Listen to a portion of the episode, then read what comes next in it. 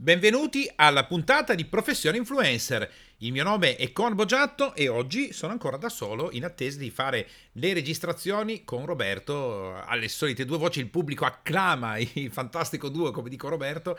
Intanto noi procediamo con la nostra attività quotidiana. Oggi voglio parlare dell'area di disagio e l'area di agio per un influencer. Intanto che cos'è l'area di agio e che cos'è l'area di disagio? L'area di agio è la situazione in cui noi ci troviamo bene, ci sentiamo bene, ci sentiamo emotivamente equilibrati, eh, sentiamo che tutto sta andando bene, ci sentiamo tecnicamente proprio a nostro agio. L'area di disagio invece è quell'area in cui non ci sentiamo bene, non ci sentiamo pronti a fare delle cose, siamo preoccupati, siamo in tensione, non sappiamo se stiamo facendo la cosa giusta, non abbiamo le conoscenze adeguate per fare quello che dovremmo fare. Quella è l'area di disagio. La maggior parte delle persone cerca quasi sempre o sempre l'area di agio non vuole entrare nell'area di disagio, proprio perché, già anche come dice la parola agio e disagio, non voglio stare a disagio. Peccato però che la nostra crescita e la nostra possibilità di ottenere grandi successi e grandi risultati sia proprio determinata dalla capacità di stare nell'area di disagio. Perché è lì che cresciamo sempre di più, è lì che diventiamo delle persone migliori, è lì che possiamo ottenere grandi risultati.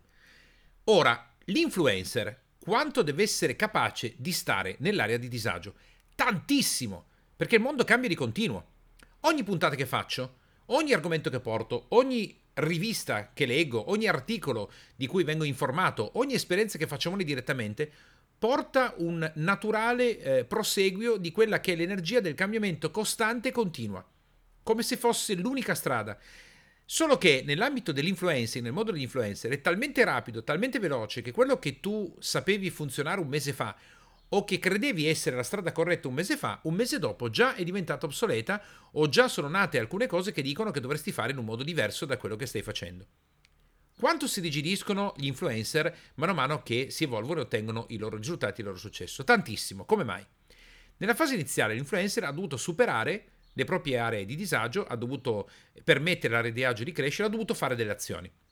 Altrimenti si sarebbe vergognato di fare video, altrimenti si sarebbe vergognato di fare i podcast, altrimenti avrebbe, diciamo, gettato la spugna quando gli ascolti erano bassi, non avrebbe insistito, non sarebbe stato nell'area di disagio quando le persone magari hanno criticato, l'hanno criticata, gli hanno gettato tecnicamente la cacca addosso e così via.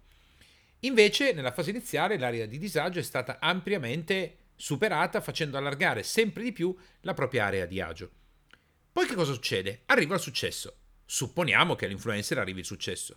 Arrivando al successo, che cosa fa? Si cristallizza la nuova posizione, si cristallizza la nuova eh, capacità, nuova, il nuovo comportamento, il nuovo ambiente, la nuova situazione. Si cristallizza.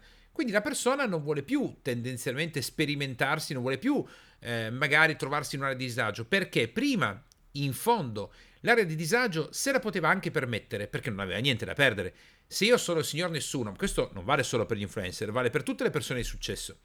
Se sei il signor nessuno, ma ti puoi anche permettere di fare delle capperate, di fare delle cose che non funzionano, di avere delle difficoltà, di farti una figuraccia o di avere due, due persone che guardano la tua diretta. Ma quando sei diventato una persona di successo, famosa, importante, tante cose non ti senti più di potertele permettere perché hai da difendere una posizione, hai da difendere un brand e questo ti rende più incline a non stare nell'area di disagio, ti rende più incline a non sperimentarti, ti rende più incline a non fare determinati passi. Peccato che non sperimentandosi più, non facendo più determinate attività, non spingendo più per stare nell'area di disagio, non spingendo più per determinate cose, si ottiene l'effetto esattamente opposto, cioè cristallizzandosi non si riesce più a seguire, a fruire, a cogliere l'opportunità e a soprattutto a fare quella che poi è ricerca e sviluppo. Se tu ascolti anche solo gli ultimi 30 podcast, ci sono tal- stati talmente tanti cambiamenti da quando noi abbiamo inaugurato la prima puntata di Professione Influencer che non sembra nemmeno vero. Che dici, ma come? È vero che noi abbiamo fatto tantissime puntate, siamo già a 120, non so, adesso siamo arrivati a un numero stratosferico, in pochissimo, in, in, due, in tre mesi e mezzo, una cosa di questo tipo, facendo una al giorno, chiaramente quattro mesi, abbiamo fatto un lavoro veramente straordinario, no? Adesso anzi sono più di quattro mesi. E, ehm, in contemporanea però sono solo quattro mesi, quattro mesi e mezzo, cioè Se tu pensi a quanto è ristretto il tempo e quanto il mercato è cambiato, quanti alcuni podcast che abbiamo fatto all'inizio parlando magari di alcuni avvenimenti, di alcune cose che si sono manifestate, di alcune novità, addirittura sembrano proprio vecchi, datati. Cioè, sembra, sembra incredibile questa cosa, sembra una cosa impossibile, eppure è così. È così e, e anzi, di mese in mese diventerà sempre peggio se la vogliamo guardare dal punto di vista del voglio mantenere la mia posizione, voglio stare nella di agio, oppure sempre meglio per chi ha voglia di sperimentare, ha la possibilità di crescere, vuole implementare la propria ricerca e sviluppo, vuole fare tutta una serie di cose.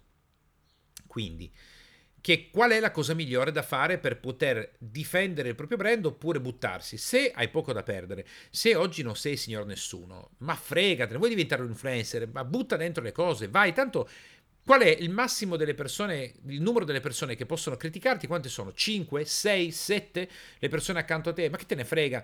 Meglio avere qualcuno accanto che si lamenta e avere successo piuttosto che non avere nessuno che si lamenta e avere zero successo.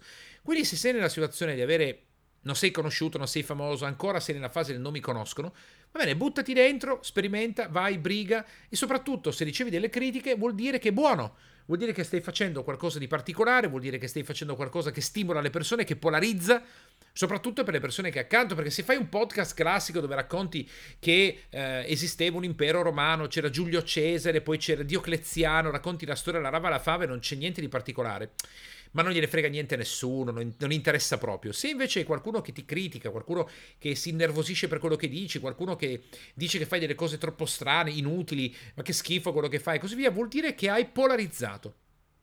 Se invece hai già raggiunto un risultato importante, sei una persona famosa, sei conosciuta, quindi se tiri giù la classica baccata è, è, un problema, magari potresti avere un down del tuo brand, potresti perdere un milione di visualizzazioni nel prossimo mese, magari 10.000 euro di fatturato. Che cosa devi fare?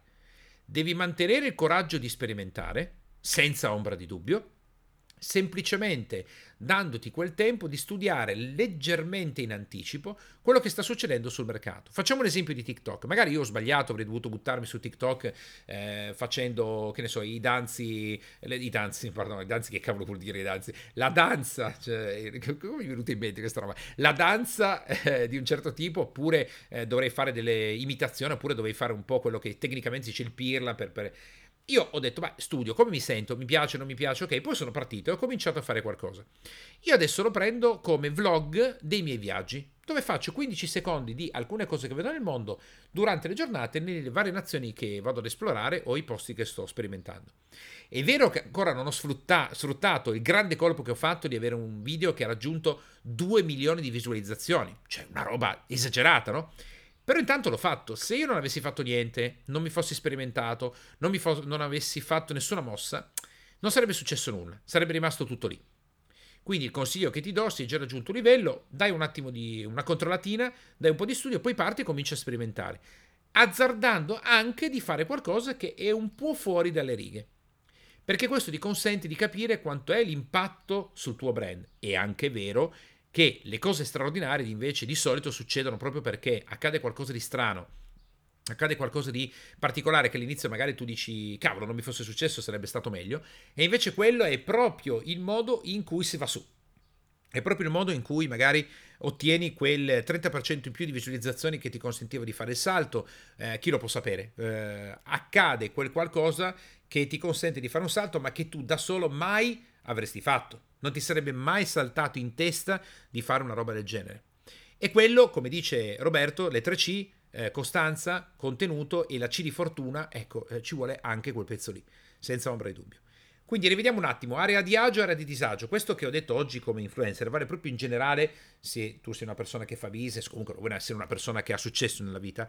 Questo dell'area di agio e area di disagio sono, è proprio è un concetto fondamentale perché il cervello rettile che è proattivo a far sopravvivere la persona, quindi è la sede dell'istinto di sopravvivenza, tenderà continuativamente a farti stare in area di agio e non in area di disagio. E più stai in area di agio e meno cresci. Questo non vuol dire che tutti i giorni devi stare lì stressato come un criceto che perde i peli.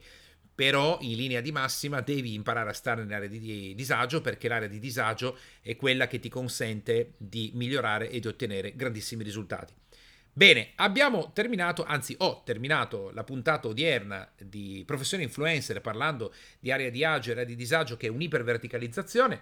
Poi farò ancora probabilmente io una puntata, forse anche due, e poi eh, tra dopodomani abbiamo finalmente una mattinata intera in cui io e Roberto ci prendiamo il nostro classico spazio e partiamo con il podcast a due voci che mi piace tantissimo ed ha un valore molto importante. Ti auguro una bellissima giornata e ci risentiamo prestissimo con la prossima puntata di Professione Influencer.